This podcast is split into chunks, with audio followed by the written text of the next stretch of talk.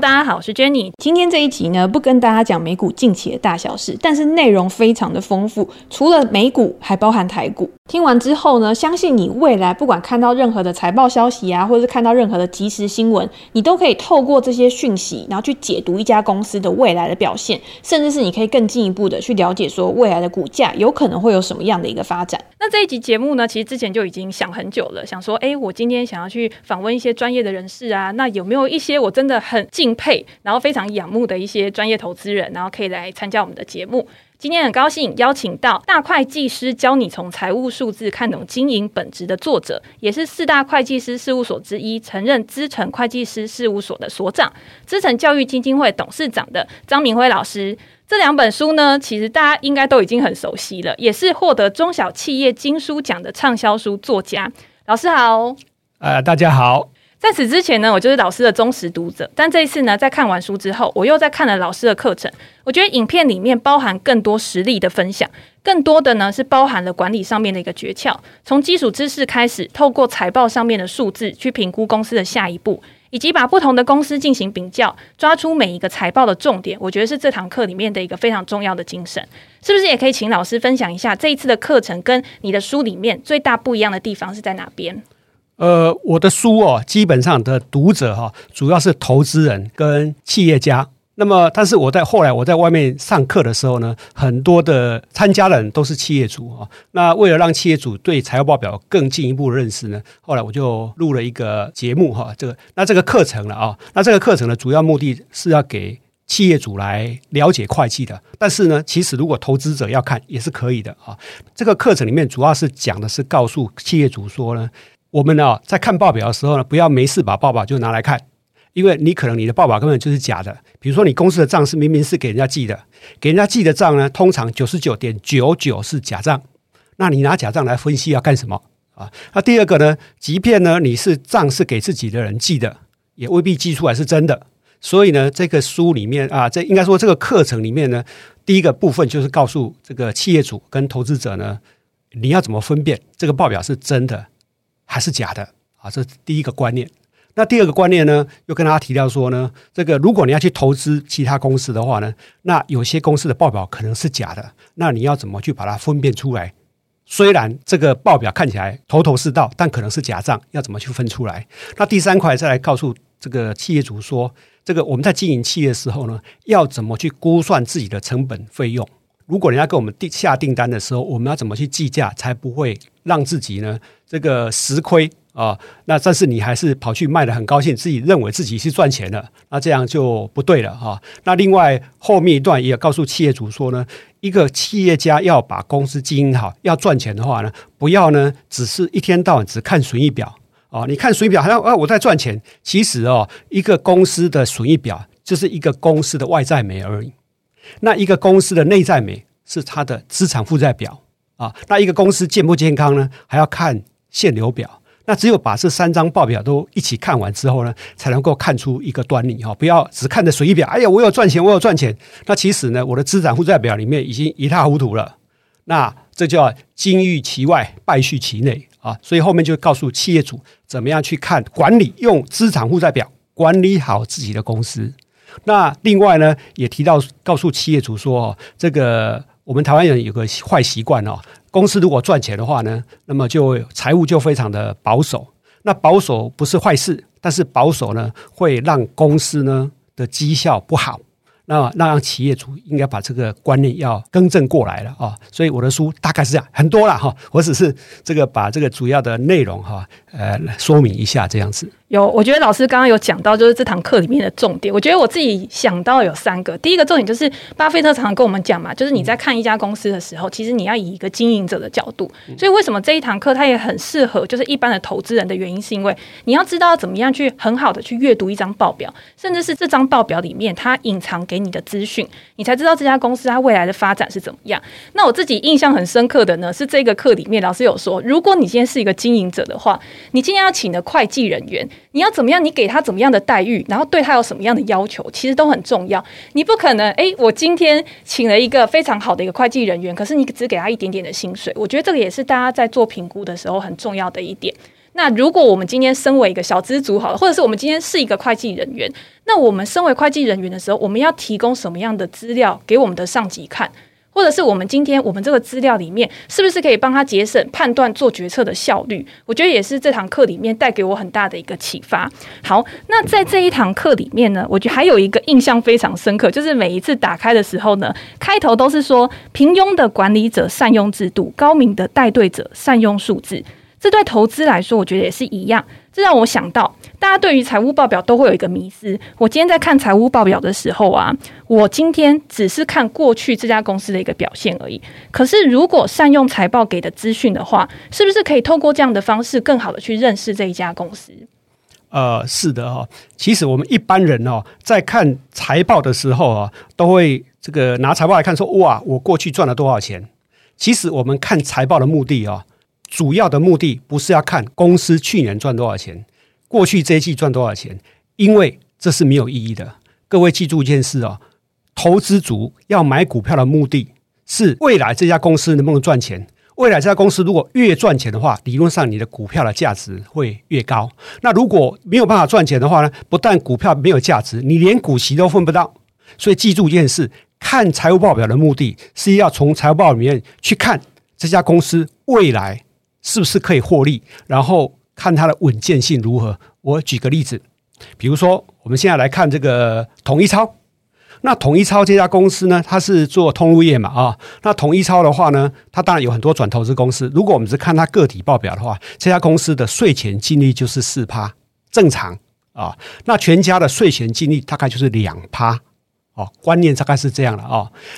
在这种状况之下的话呢，我们就应该说，哎，如果这家公司今年的营业有多少，大概它的获利，你应该能够算得出来。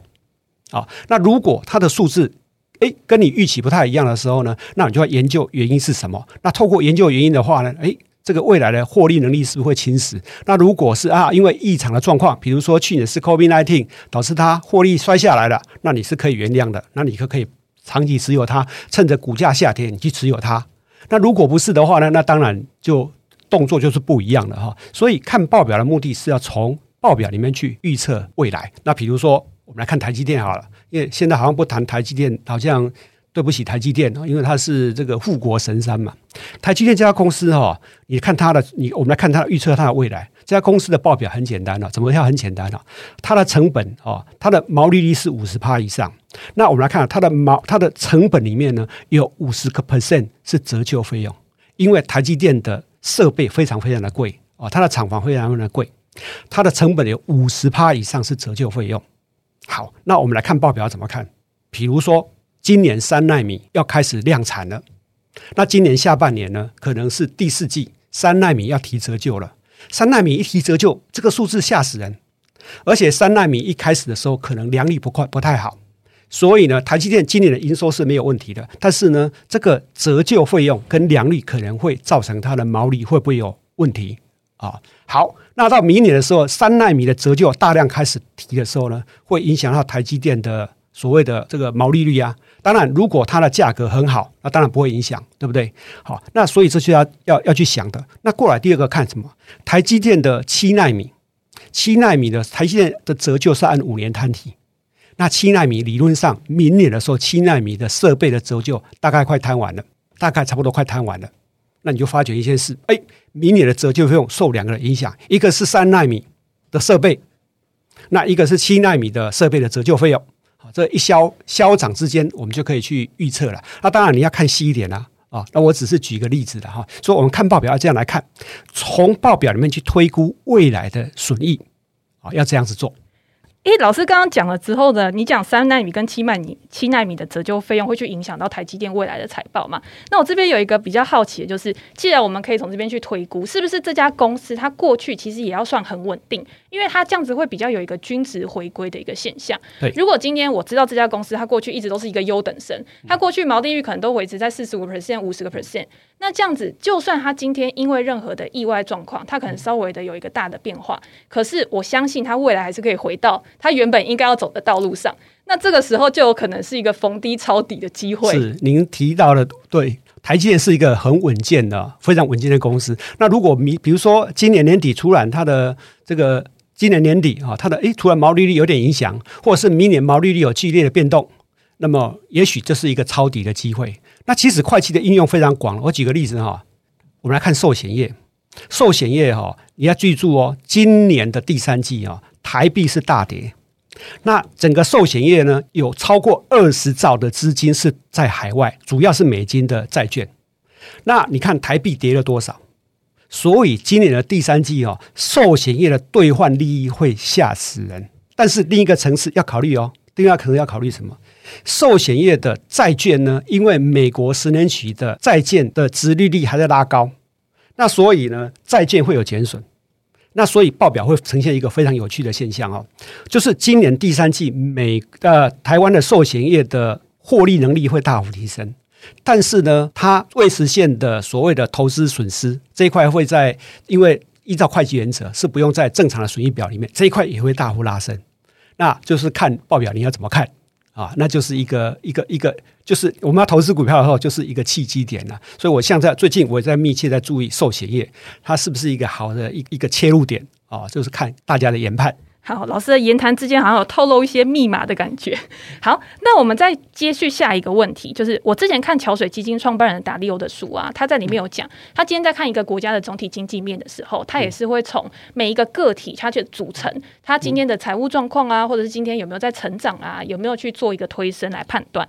那我觉得今天在做这件事情的时候，对于个人来说也是相当重要的。有很多人他在管理自己的时候，也忘记去善用数据这件事情。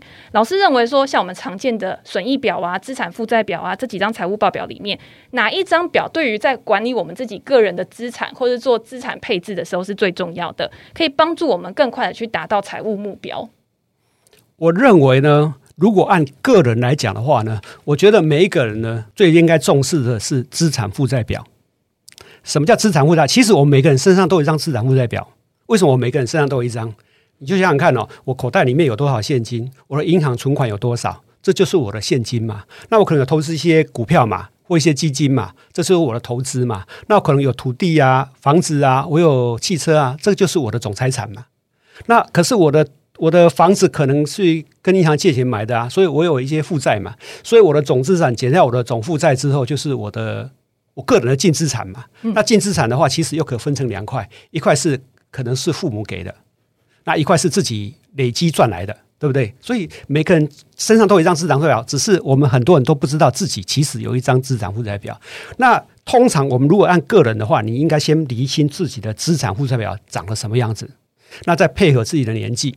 那如果年轻的话呢，资产负债表通常呢资产不多，那负债好像也不少。那这个时候呢，其实是因为年轻了哈，可以赚钱，所以是可以可以。赌一下，就是不，诶，这个赌好像不太好。应该说可以做一个比较冒险性的投资啊。那如果年纪大了，像我这个年纪，我当然就不适合做一个冒险性的投资嘛。那我的我的投资就要比较稳健啊。那为什么要这样讲？因为你的年纪跟你的资产负债表可以决定你要你的损益表你要怎么搭建。因为一个人的损益表除了自己的上班的获利以外呢，其实你要想办法去赚钱呢。为什么每个人都要想办法赚钱呢？我告诉各位一件事哦。每一个人呢，身上的财产呢，尤其到年纪越大的人，他身上的钱呢，他的钱绝大部分都是投资赚来的，绝对不是他的薪水赚来的。那你一定可能不相信我讲的话，我把我的同学哈，我的好朋友问过一遍，他们绝大部分都是投资来的。为什么投资来的？第一个哈，我们人哈，我们靠薪水是赚不了多少钱的，薪水还要缴税。好，那你怎么？会有投资，有人说我没有买股票，我怎么会有投资？我告诉各位啊，其实投资有两个来源，一个叫买股票，一个是买不动产。通常哈，我们年轻人哦，在像我以前年轻的时候，我第一笔钱，我第一笔投资其实就买房子。那你会想说，诶，买房子怎么会是投资？你买房子不是自己住吗？是的，买房子是自己住。那你会发觉一件事哦，我买房子的时候，通常跟银行借很多钱，然后买了我的第一栋房子。那随着通货膨胀啊，我的房子就价值不菲了。那这个价值不菲之后呢，你会发觉是，即使你个人财产，尤其很多中产阶级人，他的主要财产就是他的不动产。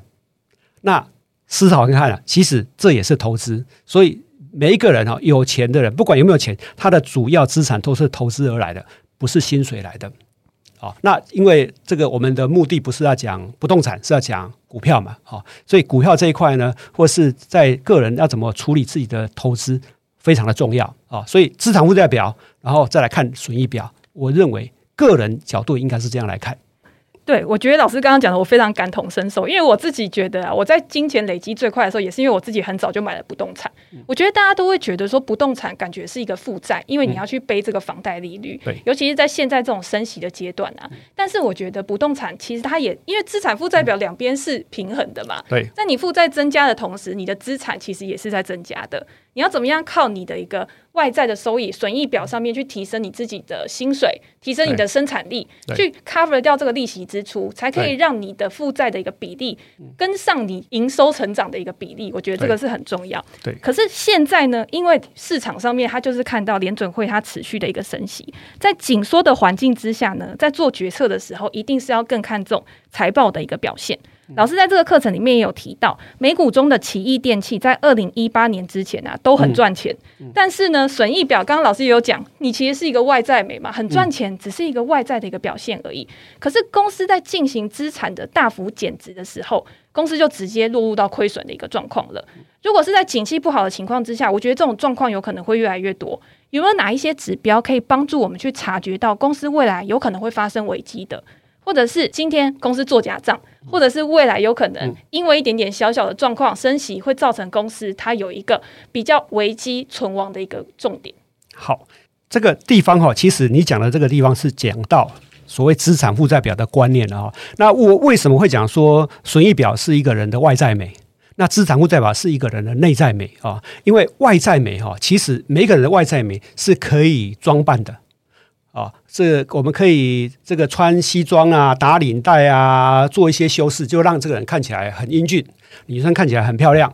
但是他为什么会？他是花钱去把它打扮出来的。那花什么钱？你的资产负债表的钱啊！啊，所以一个人记住哦，一个人的资产或一个公司的资产负债表，它是这个公司真实的、真实的实力所在。那我们怎么看资产负债表？哈，通常哈，很多公司哈。他如果获利不好的时候呢，他如果要做假账，他怎么做？我告诉各位哈，台湾百分之九十趴以上的做假账公司怎么做的？通常他做法是这样啊，他为了要把股票炒高嘛，他个人要获利嘛，所以呢，他会做假账。假账是怎么做呢？很简单哦，比如说我今天要有一百万的存货，然后我就找一个人，我就卖给我外围的公司，我卖给 A 公司一，我一存货一百万，我卖给他两百万。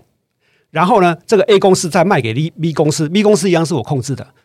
然后我再把 B 公司用两百万把它买回来，这一批我买回来，然后我这两百万又卖给 A 公司两百啊，卖给他四百，然后再透过这个 B 公司我又买四百万回来。那透过这种所谓的循环交易呢，我就会从从而达到虚增营收跟怎么样虚增营收，然后创造利润的方式。那你的损益表就很好看啊，可是这个在资产负债表是会泄露出来的。怎么泄露出来的？有四个地方会泄露出来。第一个方式是什么？从应收账款会泄露出来。因为做假账呢，这个做假账本身的利润哦，除非这个做假账拿现金出来补，否则这个假账这个利润的部分是填不掉的。这个假账的利，这个利润的部分就会存在应收账款里面。那这个应收账款的存在应收账款这个金额还不是最大的。通常做假账的公司呢，他做可能炒股票不顺，那他需要更多的钱去把股票炒高，他会从公司里面把钱洗出去。那从公司要钱怎么洗？因为我做这个假交易的时候呢，我卖东西给 A，但是我要跟 B 公司买东西，我要把公司的钱拿出去，这个把股票炒高，我就提早付我的货款，我就提早付给 B 公司货款嘛。对不对？所以我的应付账款很早就付掉了，可是我的应收账款呢？因为 B 公司已经把钱拿去炒股票了，那 A 公司就没有钱还我啊，所以账上的应收账款就会变大。所以通常做假账的公司有个特质哦，就是应收账款哦，呃，会很高很高，那天数就是很怪异这样子啊。这种公司很多了，像以前那个阳华啦，包含比如说像东贝的那个应收账款天数都很高，都一百多天、两百多天，这都不合理的。啊，这应收账款，第一个就是不合理的天数，第二个是存货。做假账的公司哈，因为我要要把营收拉高，所以呢，就是营收透过假账一直绕一直绕，那营收金额就会很高。那营收高的话，我的销货成本也会很高。可是我做假账会不会因为要做假账去外面买真实的存货进来放在公司里面？不会吧？不可能，对不对？那所以你公司真正的存货金额还是真正的存货。可是我账上的那个销货成本哈，因为一直在卖，一直在卖，我的销货成本就很高很高很高。那存货天数就是期末的存货除以我的全年度的销货成本乘以三百六十五天，然后你就发觉你的存货呢天数就会很低，有的天数是三天呐、八天呐、十天呐，那这个天数低到就严重的不合理啊！记住一件事啊，大部分公司的存货天数都是一个多月、两个多月，大概是这样。那有人说我是存货是十天，那当然就很奇怪了。比如说这个主持人，我问你啊，全家的存货应该是几天？应该很快，因为它的周转率很高吧？对不对？对，因为那个店里面就那个货就很快就卖掉了。嗯，错，它的天数到二十几天。嗯，统一超也二十几天，快三十天啊。所以表示低于这个数字，应该就不太正常。嗯，为什么统一超跟全家对？那为什么统一超跟全家天数这么高？因为你只看到他店里面的货，你没有想到他发货仓的货。发上的货是不得了的数字啊！我以前去盘存货的时候，都要骑脚踏车啊，或坐坐堆高进去盘存货啊，是不是？所以做假账的第一个因素就是存货天数呢，看起来很低很低，好像存货跟你的跟你的营收不不搭配就对了。这第二种情形，第三种情形就是那个营收暴涨的不合理。我问你哈、哦，去年哈、哦，台积电这家公司的因为半导体业务很好嘛，所以它的营收一直在成长。去年成长多少？我记得好像营收成长是二三十个 percent，二十个 percent 左右。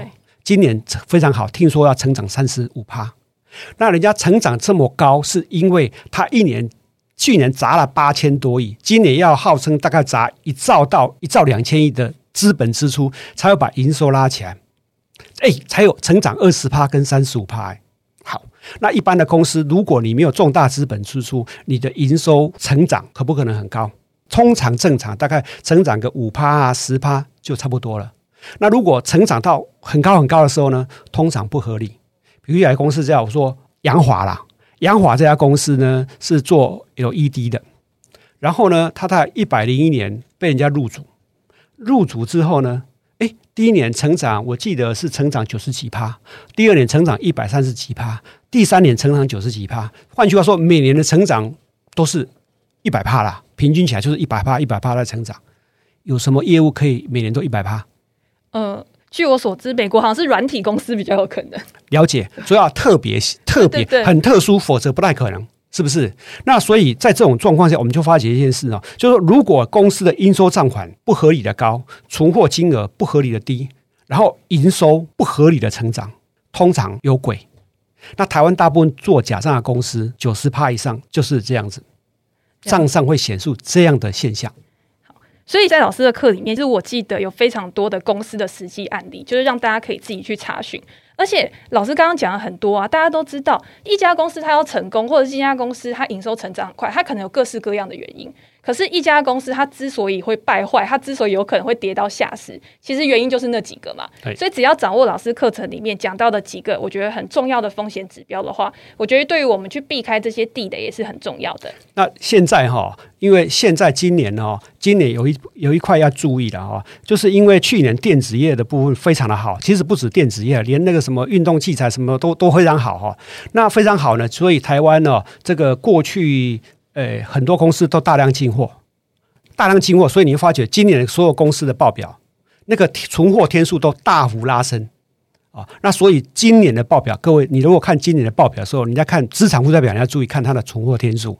当然，它如果很高，诶，你要警惕，但是不用太恐慌，说它可能做假账啊，或什么不会，因为真的是存货堆得很高这样子。那这种存货堆得很高，就通常会暗示着未来的获利能力可能会下跌。因为你存货堆得很高，可能这些存货是没有用的，可能要打掉。那有可能是你去年哈那个你高价买的，因为买不到嘛，所以你会高价去买，那可能要么打掉，要么要跌价损失。那所以存货天数如果还是维持很高的话，通常暗示公司未来获利会大幅减下来。所以像今年的话，要好好看存货的金额跟天数，你把它算一下，这个天数很高的话呢，你要注意哈、哦，这个公司有没有在逐季的改善呢？啊，这个很重要。逐季改善就表示说公司清库存的状况可能已经有慢慢的好转了。对。好，那老师刚刚有讲到资产负债表，不管是对个人或者是对公司来说都很重要。我们也知道，如果今天我们账上现金越多的时候啊，就代表我们财务能力应该是更好。嗯。老师是不是认为我们在挑选公司的时候呢，应该只要看现金多的公司就要好？还是我们一天一天应该是用现金流量？老师在课程里面有讲到台积电嘛？譬如说我千亿扩厂案的时候，嗯、我今天账上现金有一笔，但是我在扩厂的时候，我可能会额外的运用一些财务的方法，或者是这种融资的方法。嗯、那现金流量表会不会是一个可以用来评估公司可不可以去承担更高风险的一个指标？呃，通常我们在看报表的时候，现金多就比较稳健了，比较不容易倒。但是呢，不容易倒呢。当然，我们投资当然不希望它倒。但是呢，记住一件事哦，我们投资的目的是希望它赚很多钱啊。所以现金很多不一定表示它会赚越多钱。比如说大立光，大立光哦，账上呢永远有一千亿的现金，它一年的营收也不过五百多亿，五百亿四五百亿左右。但它现金有一千亿，但是它过去这一两年呢好像没有赚更多的钱啊。啊，所以这不是我们的重点。我们的重点应该是说，我们要看一个公司的时候呢，是要看它的现金的流量。所谓现金流量是说呢，通常哈，我公司的如果我公司很赚钱，但是呢，这个很赚的钱呢，我没有办法变成现金的话呢，其实这样的赚钱方式是不健康的。比如说，我大部分是在应收账款上面，因为收不回钱，可能被倒掉啦。那被倒掉，那你你你不但赚不了钱，你还会亏很多钱。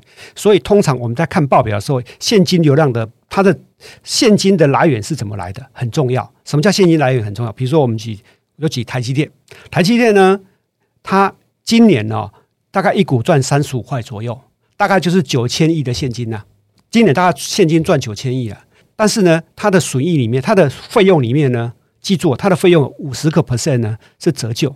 折旧是不用花钱的，为什么？因为我折旧是我以前的设备都买了，它这个设备呢，每年要摊提折旧嘛，折旧我早就已经付完了，所以折旧用是不用花钱的，所以折旧就会让我每年产生的现金就是好，我今年台积电九千亿的赚的钱，再加大概四千五百亿的折旧费用，那理论上今年呢哈，大概台积电从赚钱这件伟大的事业上呢，会赚得一兆三千五百亿的现金。啊，这就是台积，台积很稳哦。台积这家公司呢，它就是每年哈，我赚的钱再加折旧费用，大概就是约当等于它的现金流量。然后呢，第二个部分是什么？第二个部分是说我公司呢，每年要投资很多钱去买设备，那个叫投资活动啊。很多公司呢，像台积电，台积电每年哦赚的钱大概是这样。台积电过去几年都是这样哦，我每年赚的钱呢，绝大部分都来买设备投资。大概就是这样，所以台积电今年呢、我猜它今年大概在一兆到一兆一一兆两千亿的钱是去买设备去扩厂，大概今年大概是这样啊。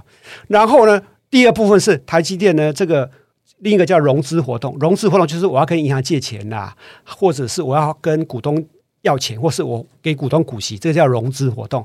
那台积电呢的今年大概就会发股息，大概两千八百多亿吧，就是今年大概两千八百多亿的股息。啊，所以台积电，我们如果看一个公司的现金流表，以台积电为例的话，反正我每年呢，我赚的钱再加折旧用，就是我赚到的现金，然后这些钱呢，我就分配到去重新投资跟发股息给股东，大概是这样。这是这家公司的主要特质是这样。那过去两年不太一样，台积电呢，过去两年又跟银行借了很多钱，因为它因为要扩产很大，所以要又又借了很多钱呢。啊，但当然这是另外一件事的啊。好，我这边有一个问题想要请教老师，因为我记得老师在课里面也有讲，他说像台积电这样类型的公司啊，如果今天它的资本支出减少了，嗯、我们反而应该要比较担心，是不是？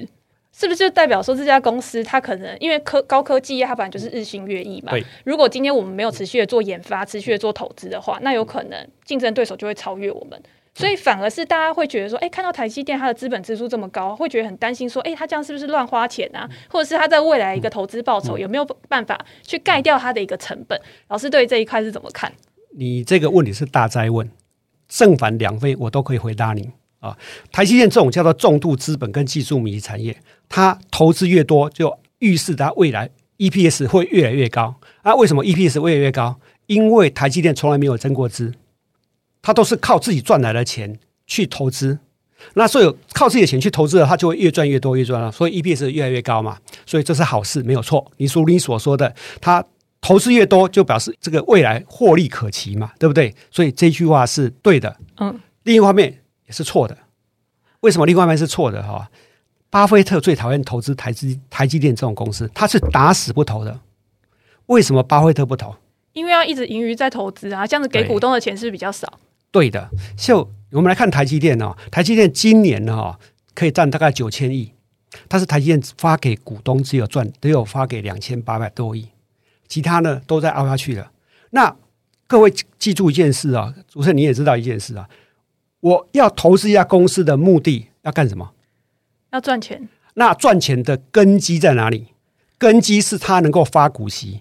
如果它不能发股息，那我投资它干什么？因为一个公司能够发给很优厚的股息，所以这家公司的股票才会涨。那如果一个公司赚很多钱，它发不了股息，其实是有限的。所以巴菲特是不投台积电这种公司的原因在此。所以我们要去评估的是这家公司赚到的钱有多少可以进到我们的口袋里面，才是比较重要的。是的，所以我举个例子给你听哦。台湾有三家非常伟大的公司，第一家叫台积电，它是富国神山嘛，它是世界晶圆代工第一大。第二家叫台达电啊，也是台字辈的哈，它在这个能源的这个管理方面非常厉害，台达电非常有名的公司。第三家叫研华，研研华，研华是台全世界最大的工业电脑。这三家，研华哈一年只赚十二块十三块，台那个台达电也赚十二块十三块，台积电已经赚二十几块了。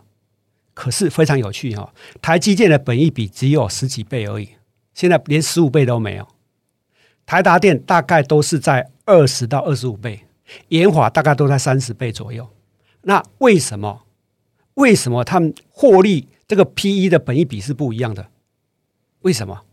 因为研华的付股息是付到七七十五趴左右，台达电是付到五十几趴，台积电呢连四十趴都没有，所以 PE 比就不一样了。啊，所以我们在看财务报表的时候呢。可以怎么来看呢？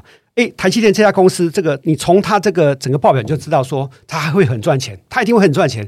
可是你从它的资本支出方面呢，你就看出来这家公司呢，诶，股息付不带出来啊，这就是这样来看。好，我觉得老师这一段话真的有打醒我的感觉，因为大家永远都关注台积电，它就是全世界最大的一个晶圆代工厂嘛。可是有的时候从财务报表上面，从一个投资人的角度，你要从各方来比较，哪一家公司可以为你带来最大的一个报酬，其实才是最重要的。所以台积电哦，我们刚才有讲到说，从两个角度来看嘛，一个从它未来的获利嘛，一个从它能不能付股息嘛。问题来了，非常非常有趣哦。等到两年后，台积电不做重大资本支出的时候呢，台积电的现金会如潮水般涌现出来，然后他会花非常非常多的现金。好，我有抓到这个重点了。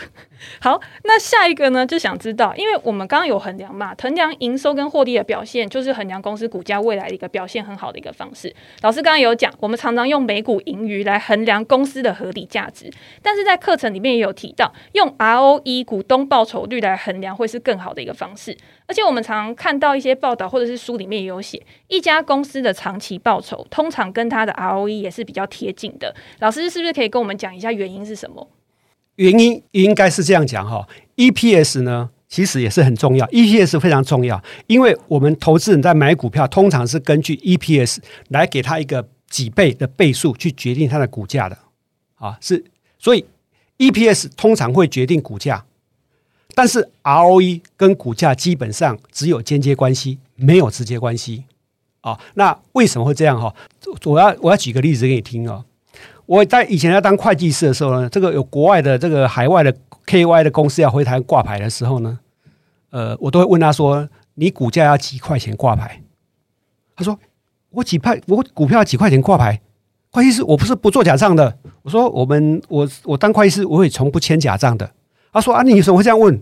我说：“我很简单啊，那我就举个例子哈，假设这家公司在大陆，这家公司呢。”的股东权益哈，就是总资产，比如说总资产是五十亿，那股东权益是二十亿，那负债就是三十亿嘛。好，那么他一年赚两亿，他一年赚两亿。好，你要移回台湾挂牌的话呢，因为你要到开曼公的地方去成一家公司把大陆公司买下来，然后再回台湾挂牌。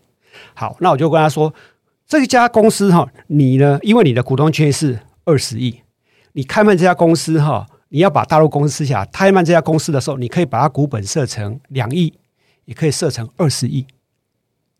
二十亿就是我，因为我股东要注资二十亿到开曼，我再用二十亿去把大陆公司买下来嘛。那如果我注资二十亿的话，如果我的股本用二十亿的话呢？那我一股就因为我一年只赚两亿嘛，所以我一股怎么样赚一块？是不是这样子？好，通常在观念大概就是这样啊，就是反正我就是赚一块。那如果我把我的股本变成两亿的话呢？那我是不是赚十块了？那那快，人家就会想说。会计师，那我只要投资两亿吗？当然不是啊，你要投资二十亿啊。只不过你二十亿进到公司，公司只发两亿的股本啊，其他十八亿叫资本公积啊。那这样就会创造不同的 EPS 啊。你想想看啊，我两亿股本，我的 EPS 就很大。那我二十亿的股本，我的 EPS 就极端的小啊。那当然怎么样？这个这个股价就会不一样啊。那我再举一个例子给你听，台湾非常有名的公司叫大立光。大立光一年哦，一股都赚一百多块、两百多块。为什么他那么赚？大立光的股东权益，股东权益就是股本再加保留盈余之类的。大立光的保留股东权益再加保留盈余就一千四百多亿，但是他股本就十三亿多。那我是用一千四百多亿在经营这家公司，诶，可是我股本就十三亿啊。当然，我每股获利能力很好啊。如果我把所有的保留盈利，大立光把所有保留盈利通通转成股本，那我的获利能力就剩多少？啊，就整个就下来了，获利能力大概就赚非常非常低了。因为你把它稀释一百倍，那你就算一块多了啦。大立光大概一股赚一块多了啦。所以这就是为什么告诉我们说，EPS 跟股价有关系，但跟公司的经营的本质基本上没有太大关系。我们要看一个公司的经营本质，要看 ROE。ROE 的公式就是我的税后净利除以股东权益。什么叫股东权益？股东权益就是除了股本以外，还有保留盈余。保留盈余是指股东过去股东这个公司赚很多钱，但是没有发给股东的钱，叫保留盈余嘛。那这些钱就是股东留给公司去赚钱的嘛。所以我们不能说，哎，我的公司的股本只有，比如说大立光只有十三亿，不对啦，股东给大立光一千四百多亿在经营公司，哎。是不是这样？所以大立光如果按照这样观念去算它了，如果我把大立光的保留盈余全部转正式的话，大立光一股赚一块八。台积电呢？台积电哈的股东权益有两兆多了。如果这些保留盈余全部转成股票的话呢，台积电一股赚三块。这就是 ROE 啊。所以我们看一个公司好不好，要看 ROE，不是看 EPS，因为 EPS 是跟股本有关嘛，它是跟公司。用股东多少资源去赚钱是没有那么直接关系啊，所以我们在看公司的话，要看 ROE，不是看 EPS，就是看这家公司有没有把它的资本去配置在有效率的一个有效率的经营哈。那有效率的经营其实就很有趣啊，比如说苹果，苹果去年的 ROE 哦是一百四十几趴，一百四十几趴是什么意思？就是股东留给苹果的经营者去经营公司啊。我留给他一块钱美金，他一年帮我赚一块一点四七美金啊！你看人家厉不厉害？非常厉害，这才是这才是经营的本质啊！所以 ROE 才是看公司会不会赚钱，不是看 EPS。哦，所以难怪老师在课程里面其实有去比较台湾跟美国的上市公司 ROE，其实差距是非常大的。是，可是这些 ROE 它如果今天比较高的话，其实他们的股价或者是他们的本益比评价也都会比较高。所以这就是美股跟台股，我觉得还蛮大不一样的地方。可是我想要延伸一个问题，就是也有很多的投资人会发现啊，美国真的有很多公司它的 ROE 非常高，但是也有很多的公司它的 ROE 是负的。可是它的股价可能还是表现的非常好，它的股价还是呃公司营运也都很重很很好啊。我们自己去看财务报表的话，会发现这些通常都是大量回购股票的公司。就像老师说的，刚刚 Apple 的一个 ROE 超过一百 percent，所以呢，今天我们在遇到 ROE 为负或者是 ROE 非常高的公司的时候，嗯、我们要怎么样去评估他们？通常哦，这个公司哦，公司的股东的净值，因为 ROE。理论上，ROE 要高的话，就是你股东的净值、股东权益的净值要越低越好。它是净值越低的话，公司越容易倒掉。是不是这样？没错啊、哦。那净值越高的话，就负债比例很低嘛，那当然越不容易倒嘛。那我这边要说明哦，不同的产业有不它不同的负债比例啊、哦。那我们要比较的时候，不是说这个净值越低越好，而是说这个产业能不能让它，或是它的经营本质能不能让它用很少很少的钱就能够经营。我看好像是比较稳健型的公司，嗯、它比较会有这样的状况。是我比如说，要是我来经营全家的话。我会把所有的股份全部拿来买回来作废掉，我只留一张就好了。全家这种这种，它是做什么？做通路业，这种行业是叫先收后付。什么叫先收后付？你去全家跟他买个便当，你会跟他讲说：“哎，我三个月再付你便当钱。”没办法，没办法。但是转头之间呢，他是三个月再付给人家钱啊。所以这种行业基本上是不要本金就可以经营的。所以全家的负债比例是九十一趴。它只有九趴的净值，但是呢，它的负债里面呢，跟银行借的大概只有借二三十亿而已啊，其他都不是。它我记得它大概四五百亿的负债，只有跟银行借几十亿而已啊，他根本不不太跟银行借钱的。所以就是这就是行业特性了啊。好，那所以那回过头来，我们要看一个公司哦，它的 ROE 哦是负数，是因为它一直买回股份呢。那主要是说它的如果一个。公司哦，它的经营的，它的商业模式非常非常的稳，非常非常的稳。那稳到一个程度之后呢，就是没人可以离开我。我刚才讲台湾的全家，你根本就负债比例再拉高一点也没关系。那谈到美国，美国最有最有趣的公司是叫波音。波音这家公司非常有趣的，在我看它报表，它过去几年了，它平均呢一年花九十亿美金去把它的股份一直买回来作废，一直买回来买买买到二零一八年的时候呢，它的负债比例是九十九点七五，换句话说，它的股东权益只有零点二五趴。那他为什么敢这么做？因为波音说呢，我是全世界唯二能够做大型商用客机，一家叫波音，一家叫做空巴，没有了。那另外呢，我的营收里面有一半哈、哦，不是民营客机呢，是美国国防部诶，美国国防部很多飞机都是我做的啊，就是哈、哦，COVID-19 就是没生意的，美国国防部还是叫我造飞机啊，所以我当然敢啊，对不对？但是哈、哦，夜路走多，有时候会遇到鬼，像这个这个波音非常有趣啊，波音在二零一九年的时候呢，遇到一件事，它的七三七设计的不好。所以他那一年呢，他的负债比例拉到一百零六趴，就太有趣了啊！然后一百这个二零二零年呢，这个不但夜路走多了，还夜路走多还遇到阎罗王，叫做 COVID-19。所以二零二零年的报表啊，负债比例一百零七趴。我看他去年的报表，负债比例超过一百一十一趴了，但是他不会倒，他不会倒，为什么？他的他的怎么样？因为他的商业模式无人可以取代啊，所以他就不会倒啊。所以你看，他负他的，我记得他的股价还一百多块美金呢、啊。所以记住一件事哦，我的意思是说，负债比例哈，有时候产业是不一样的，它就有不同的负债比例。那如果一家公司它的商业模式很稳健，它的负债可以很高，它也不会有问题。比如说苹果负债比例，我记得去年是八十二趴，哎，人家负债比例很高啊，但是人家活得依依然活得非常好啊，啊，所以我们在看。看这个所谓负债比例的时候，不用太担心这件事了啊、哦，尤其是看美国公司，因为美国人，诶，美国人是资本主义实施实施的非常好，他们的财务长、头长都非常厉害，所以他如果负债比例到超过一百趴，你也通常啦，除非是很小很小，否则也不用太担心。就表示说，这些执行长为了他自己的绩效，他还是甘愿去冒一点风险的。对。对，好，那今天呢，我觉得真的已经有学到很多东西，就是从老师的课里面，其实从今天的访谈里面啊，就可以掌握到老师的一些技巧。但是你要把它更有系统去做整合呢，我觉得去看这个课程，其实会对大家非常的有帮助。但是到最后，我还是想要私心问老师一些问题，就是在现在整个股票市场啊，就呈现一个非常低迷，不管今天是台湾啊，或者是整个国际的股市，老师自己在做投资的时候啊，在现在这个阶段，你会比较偏好哪一类型的资产？或者是偏好哪一类型的投资吗？凭良心讲哦，这个现在是属于掉刀子的时候了。当天上在掉刀子的时候，不要想说它很低就冲进去买。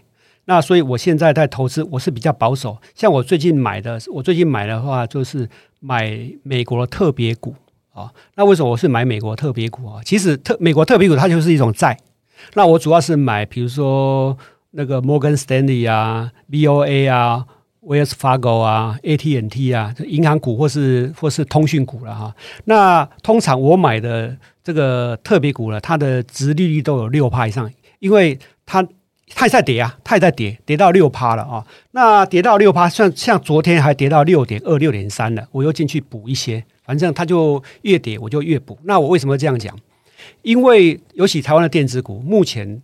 这个去年赚很多钱，可是今年今年也是赚不少哦。可是我们可以看得出来，今年的下半年跟明年会很不好哦。大部分的电子股都会很不好，甚至很多的台湾的传统股也会不好。